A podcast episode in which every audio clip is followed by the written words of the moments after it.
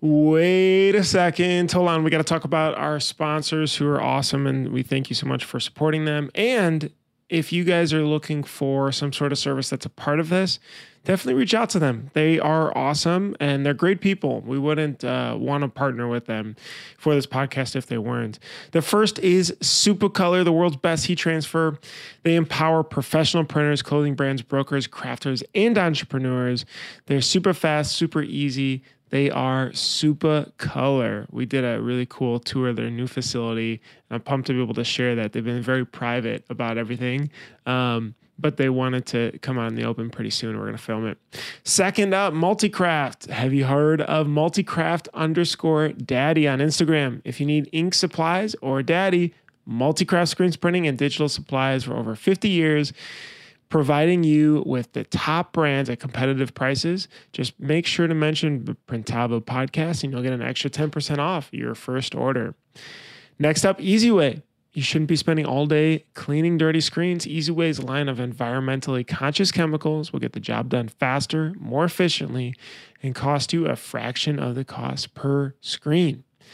Last but not least, GraphX Source specializes in providing high quality production ready art and dedicated staffing solutions for your decorators around the world. There's another long blurb here, but what I'll say is they are awesome. They plug it to Printavo and they can be able to take your art, suck it down, upload all the production art, and so you can pull that onto your DTS or CTS or just print out film and be able to get into production faster. They also could do things like mockups and order entry solutions. GraphX Source. Thank you, everybody. Let's jump on in. Hey, printers, welcome back to the podcast. We've got myself, Bruce from Printavo. We've got yourself, Steven Farr, got a Campus Ink. And we've got a, uh, a different episode. Actually, kind of fun because we haven't just been able to catch up on a lot of stuff because we've had some awesome guests. But this is now. While this is now. Laptop. Do you want to talk about I what just, just happened to your laptop? Uh, my stupid microphone just dropped on the touch bar of my Mac and shattered it. Guess it's time for a new computer. You know, it's funny. They uh, they also just like the newer laptops don't have that touch bar on them too. Wait, really? They got rid of it because people said they didn't use it any uh, or wasn't useful. So they got rid of it and they added a lot of old ports back. Like there's an SD card port, there's multiple ports. There's a um, there's a different charger, of course, because Apple wants us to buy new chargers again. I sent Chris a photo so he could pop it up on the screen of the sad touch bar. Oh, of my cracked MacBook. And this, yeah, this little thing hit perfectly. Happy Wednesday. Anyways, how are you doing, Bruce? Yeah. Been good. We're actually we I'm spending so much time trying to reorganize. You know, like how you go back in and try to reorganize a process. I'm doing that in sales and success now. And so uh, two nights ago, I created this big long diagram of how our flow goes from each of our SDRs, which is people like qualifying leads, to the people doing demos to um, what happens to success in the handoff um, and then all the kpis for every role. So then i can list those out and then try to get the kpis for each role which is always hard to get the data but what what was i opening about that? Um, i think it was just that and this isn't the team's fault, but not everybody knew what numbers they were focused on to improve and or just a number. Right. Um, and so people were doing their job to the best of their ability, but like they if if I were to say what's the number one thing that you're focused on improving every day? Like what is a conversion rate or the dollars sold or this or that? And they, they, we just weren't sure. And again, it's not their fault, it's our fault for on the manager side to for not being clear about that. And so I'm trying to create mm-hmm. one dashboard that way in the weeklies we review this number and then, you know, we look at it on a monthly basis to add up to our annual goals. So so everybody's yeah, focused. that's that's interesting. We had Ryan Casperian come back for a couple days and go? we started Good, good, good, good. Every time he comes back, it's like bar rescue. I feel like. I feel like you've had him a couple times. Uh, he's come once, and then he came for two more days um, Oh, for the, okay. the kind of like second second run around. And we're really trying to like measure what matters. And uh, he literally printed out stuff on a clipboard and was like, "Until you figure it out, here's 20 pages, and you can do it by hand." And I was like, "Okay, are you sure?" Like, you know, I don't know when people start to say like, just track stuff down with pencil and paper. And sure enough, um, we've been tracking, you know, impression time and stuff like that for the last like month just by doing it by hand. Um, and I think it took him telling us it's okay to do it by hand to actually start doing it. Cause when someone says the words write stuff down by hand, I freak out. I'm like, there's, there's no way, you know? Yeah. Um, I so I can don't know. a pencil. You know, that's interesting. Uh, there was one pencil. thing I, yeah, I, so I studied process management in college, and one of the few things that I remember was that you can't use tech to fix a broken process, and you can't Hmm. try to make a like a process efficient until it actually just works, like with anything, and it that's literally what Ryan's doing in the most simplistic, like realistic way possible. Uh, and I think you and I are probably similar in that we'll try to get a tool or like want to find something or buy something to help do it right away. But versus just like, I don't know, here's an Excel sheet, you know, just start until it doesn't work anymore. And then we'll go from there. Yeah, and I think like the biggest of factories, like I think we think that it's daunting to have your employees track numbers.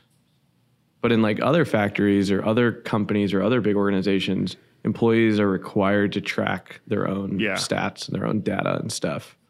So any, I think that did you find anything interesting? Like, did anything I've been up? a little bit. Um, I've kind of let our leadership team work with Ryan, and I've just Mm-hmm.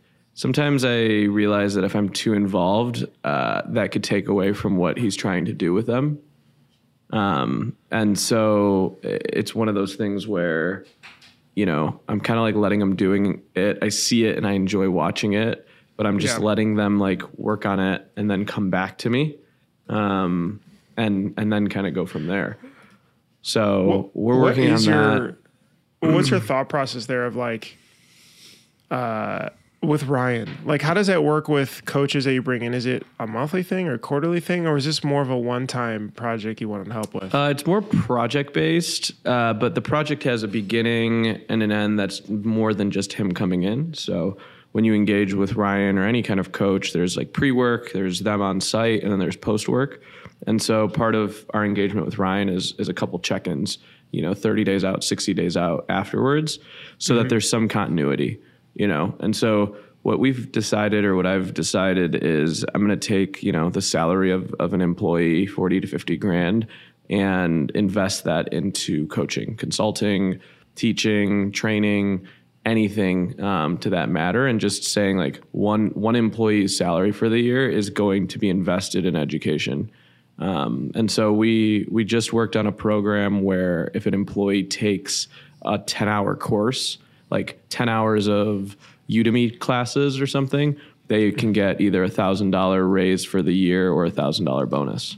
Um, and so just like opening it up to let them learn and like let them embrace different things they want to do. I've had employees say, I want to take a Photoshop master class. I've had employees say, I want to take an Excel master class.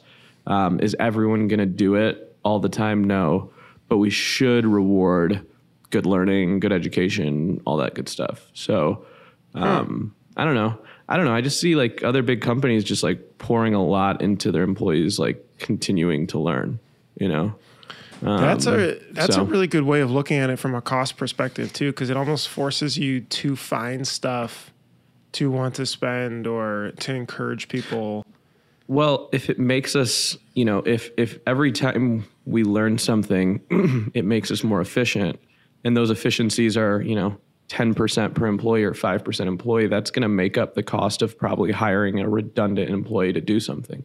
Mm-hmm. You know, so uh, it's it's one of those things where I'd rather invest in ourselves um, than than anything else. So Ryan, Kevin Baumgart, Um, we're actually going through Six Sigma Lean Six training, um, and actually E- Eric Are you doing it, or is it just your? Uh, I'm your team? I'm I'm I'm gonna let a couple people from our team do it. Okay. And actually, um, Ke- uh, Eric Solomon's dad is highly trained in Lean Six, so he's actually going to coach us. What? I didn't know it. that. Yeah, we Wait. we've got to get him. All right, on we're the gonna have to get him on the pod then. How it goes? Well, maybe we'll do it sooner or, or later once you guys, so we have some actionable things. Yeah, um, but uh, he's going to help us as like our, our mentor and coach through it. So you know, we're going to go through lean training um, and take it through like one of the online courses, and then have him as our mentor and coach through it. So I don't know. We're trying. Uh, I'll be honest, we don't do any of that. Uh, I mean, we need to to do more like sales training and team training and all this other stuff. I'm trying to get some of these systems into play first, but maybe maybe you just start because they run parallel anyway. But all right, hold on. Let me switch gears a little bit. Uh, we had uh, a couple good questions that came in. Um, Dan T. I won't say the last name just to keep it sort of anonymous, but shouts out Dan. Thank you so much for listening and for the questions. The question starts out with, and actually, when I ask these questions, you're going to see that they kind of build up to, I think, the end problem, but I'm going to start with the branches of the problem instead of going straight to the trunk. So the first question was hiring virtual assistants to generate leads. What are your thoughts, or can it be done? I think it should start with like, can you hire someone to generate leads, whether they're virtual or not? So I think there's kind of two questions. Like, can you hire someone to generate leads? Can they be virtual? I wonder if this literally goes back to the thing we we're just talking about too around process. Virtual assistants can be great if there's a process already in place for them to succeed. If there's no process yet, you're going to put somebody in that role. I mean, imagine hiring somebody as the first person to ever generate leads, even as a full time employee, and you have no process yet and you haven't figured anything out. There's no training or any documentation. I mean, there's a greater chance that they're not going to work and that you're both going to be frustrated. Yeah, I think I think maybe that question is aimed at virtual assistants, like the really you know inexpensive ones overseas, um, where they can just you know like an SDR, sales development representative. That is that is a lead generator, right? Or not necessarily a lead generator, but they're the setup person, right? So at Printavo, an SDR is setting up for the sales team, right? Yeah, so we have a lot of our traffic is inbound driven now because of all the content that we work on. Um, but we do have one person that's starting to do a little bit outbound, but it actually it's a little bit more of leads that are semi warm in that it's people that have reached out but didn't convert. And so that's where I want them to focus because they have initiated it and that's and that's actually maybe a place to start. Like don't go full outbound cold because you're competing with everybody else. You know, start with people who have actually reached out but you didn't convert them from a quote to an invoice. Um, so maybe that maybe the activity is take all of your customers that you've worked with over the past five years and just start reactivating them to generate new leads from your existing customers. You know, whether it means getting them to order one more time a year or, um, you know, checking in with them. I think, but you, you could whether you hire a virtual assistant or a, a in person. I think you said it best, Bruce. If it's not defined and you can't record an hour long video of yourself doing it, then no matter who you have in that role, it's going to crumble. You know. So Yeah. yeah, I mean the answer is always yes. Um, but I'm I'm curious to know like how structured it is and defined and stuff like that. So when we when we started working with Chelsea Brinkley, um, and we would bring on VAs, she spent a lot of time on like the initial onboard and making sure their roles and responsibilities were so outlined and there was a process with everything, and that was like her key to success. So, you know, yeah, everything's possible. I don't know. So the second question then is what are ways to find leads, which it sounds like we were kind of already diving into. Uh, And, you know, I think this goes along with how do I just get more sales coming in? Um, when you first started, when you bought into Campus Ink., what was your thoughts around that, right? Because that was probably the most fresh Like he didn't have a base yet. He didn't have as, as many connections. You know, what what were you hustling on? Um, well, I started working where I was most comfortable, and that was with students. I was, you know, fifth year, like sort of finishing up my diploma, still on campus. And so immediately I started creating a network of students that I could work with because that was like in my backyard and that's what I was comfortable with. Mm-hmm. And so I think the the lesson there is do what feels right. If you're very involved in, you know, you have to be involved in something to generate leads, whether it's the Chamber of Commerce, whether it's your kids' sports teams, whether it's your church. Like, start with what feels good and feels right, and then it's going to feel natural. You know, I, I, I think. Um, we i remember we put out a newspaper ad in like the odyssey which was like the newspaper that all the students like got or something i don't know. And it said like we're taking over and it had a big typo in it. And it was a picture of brock tj and ed like my first three guys that i started working with. And mm-hmm. that generated no leads. That's funny. Uh, and and that generated no leads but person to person generated leads you know? And like you always say throw the party. That generates leads um, so yeah, I think that's mm. that's how I started. Um, but I think like good, feeling local, you know, I don't know. That's a real spot on thing. I think a lot of the shops, even getting up to the shops that I see that have pushed for years and years and have gotten up to, you know, five million in sales, are still very local probably 80% very local. And so that's a great point. Um, I think the niche and figuring out your niche, I mean, I remember this is years ago now, but when we started, very small little manual shop, um, and I had the same exact question. Uh, I just did what I knew well, which was a lot of email marketing, and I was just printing postcards and and kind of littering them um, in the different like business buildings and places that I was at. But email marketing was, I, I remember every time we sent a blast out, uh, it's generated leads. And we had, you know, we'd send out, hey, new customers, 5% off to get started. We're, you know, uh, student ran printing business. We'll get your, your apparel done quickly, stuff like that. But then the, there, there, there is a question of, well, hey, how do you get those emails to send? And that was from the people that I knew first, and then um, back then people didn't BCC the their newsletters; they CC'd them all, so I'd copy those and and uh, so you'd scrape. I mean, you know, allegedly, I wouldn't. Uh, but Early days. I think the thing is, I but like it was that and then it was also follow up so it was like when the first email would go out it wouldn't work super well and then you'd send another one to follow up and then that one really collected more and that really helped us get started. But yeah i think i think you have a great point around the niche though. It's like where yeah. is your niche? Ours was the schools.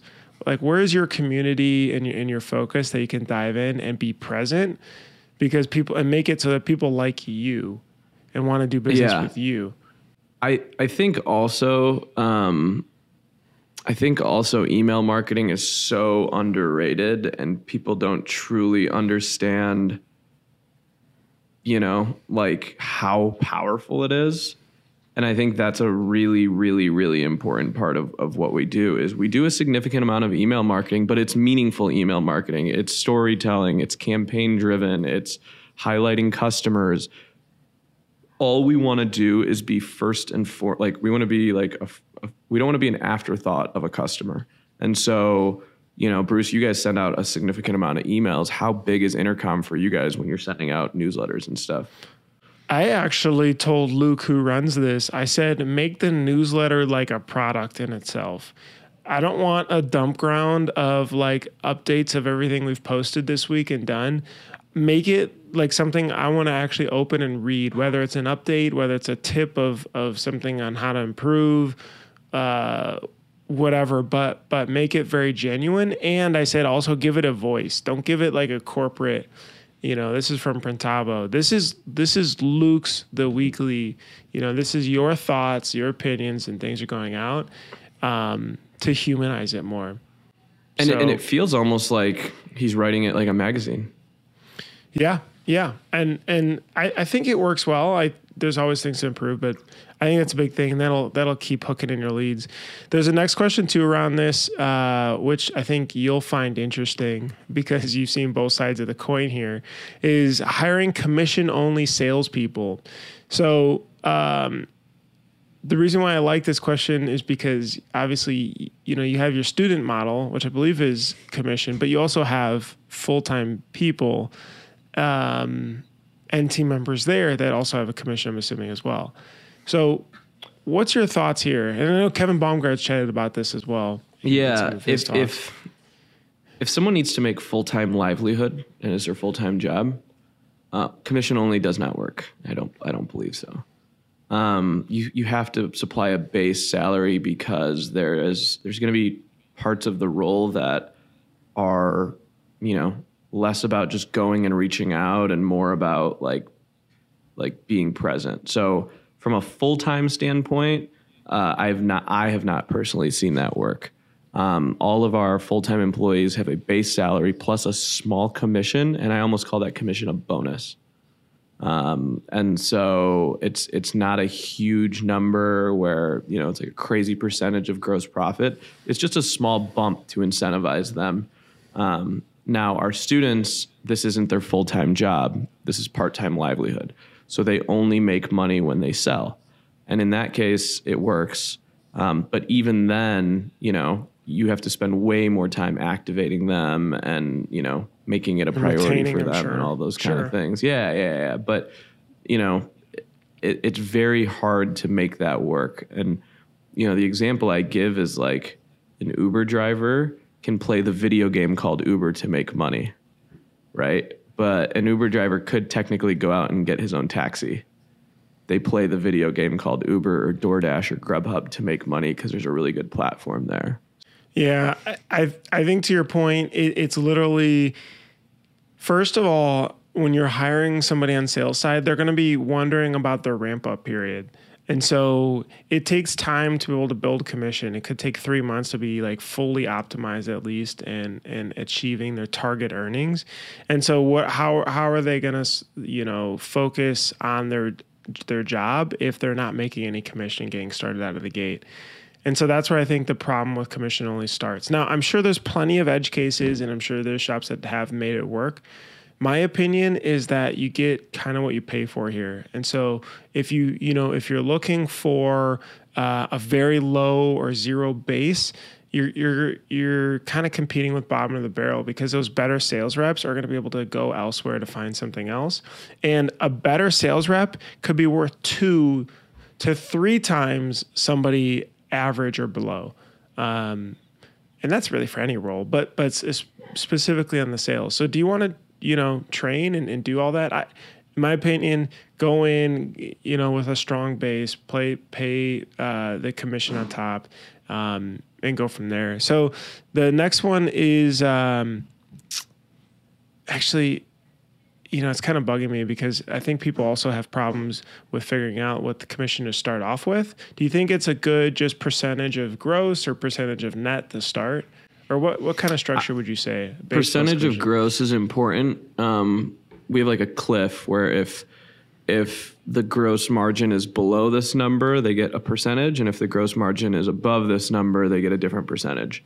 So that way, they're very much incentivized to stay in a in a target. And is this a mm-hmm. volume play or is this a retail play, basically? Um, and so if the if they're selling less of an item, but the margin's super big, the commission's going to be more, but it's more of a, a smaller number.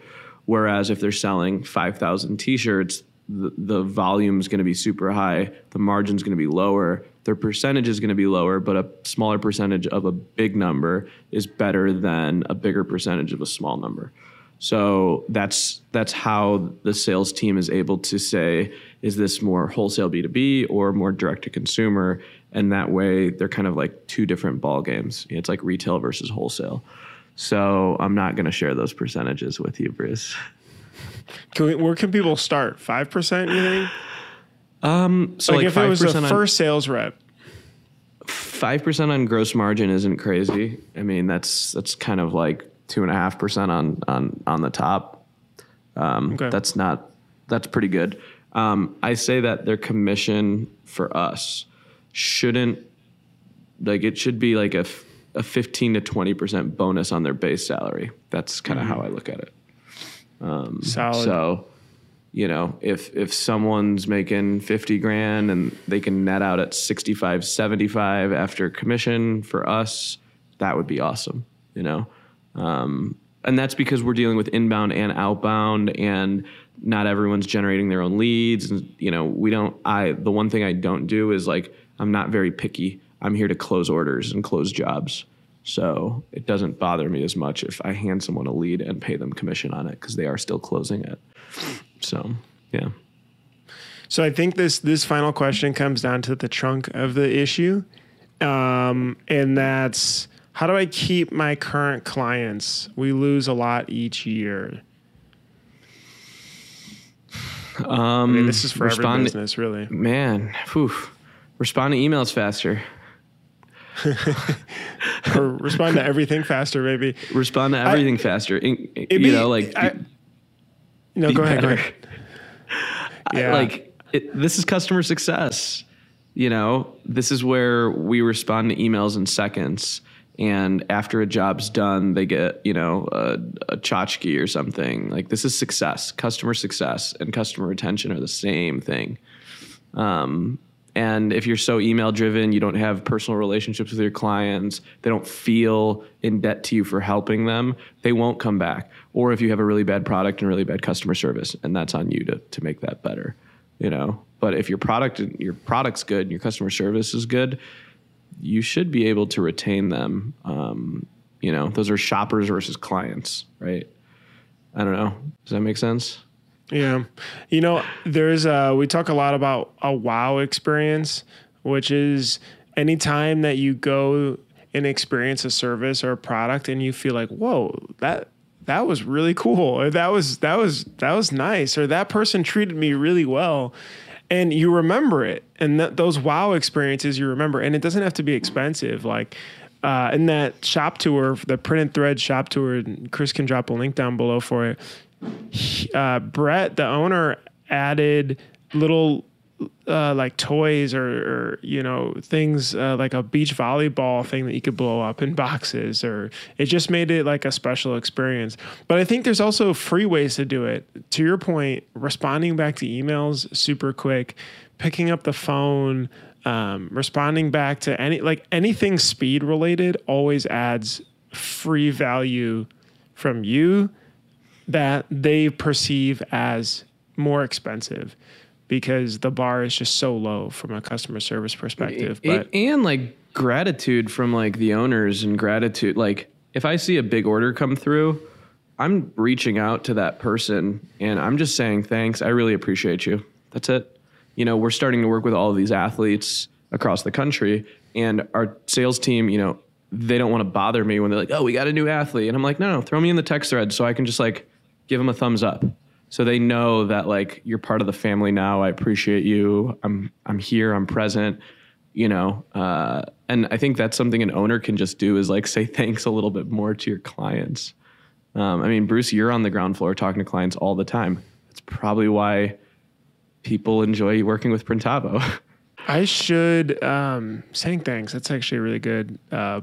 have you been watching Gary Vee? no Ferrick doesn't like Gary Vee, but the i don't, uh, I don't I gratitude. just, i've never gotten hooked on him Yeah, you're right. You're right. You're right. Um, the gratitude aspect's huge, but that's interesting. I'd also, you know, there's a comment of we lose a lot each year. It'd be interesting to know how much, like as a dollar or a number, because then you can actually use that to improve versus just feeling like you lose a lot. Uh, and, and that'll that's uh, something to rally, whether it's one person, three people, five people, to rally around. As hey guys, for the next six months, we're totally focusing on retention um, and getting return clientele, and that helps dial everybody in. Is to have like a single KPI to drive forward to. Okay, it was a pretty good episode. Thanks, Dan, for the questions. Makes it fun. those are good those yeah, are good those feel free good. to write in if you got any more questions. Uh, info at Printavo or podcast at Printavo or Bruce at Printavo or Facebook Messenger or Steven. at are you ever going to change your middle name No, uh, changing names just seems like a lot. My wife hasn't changed her last name. I don't think she ever will. It just seems like, I mean, can you imagine everything that has your name on it? Like all the credit cards and statements and, you know, IDs and, but Facebook will let you. For another right, day, everybody. changing your name. Yeah, I've got so many other topics I want to talk about, but we're gonna wrap this one up. We'll save it for next one. I got to catch up on your name, image, likeness store. It was uh, you got picked up on Twitter by some some heavy folks of uh, the first pop up experience for college athletes, which I think is freaking crazy. I mean, just to be named that is really cool. But Yeah, we'll, we'll cover this exciting. in the next one. All right. Thanks so much for listening to Printavo Pronounces podcast. We'll see you on the next episode. Bye, guys.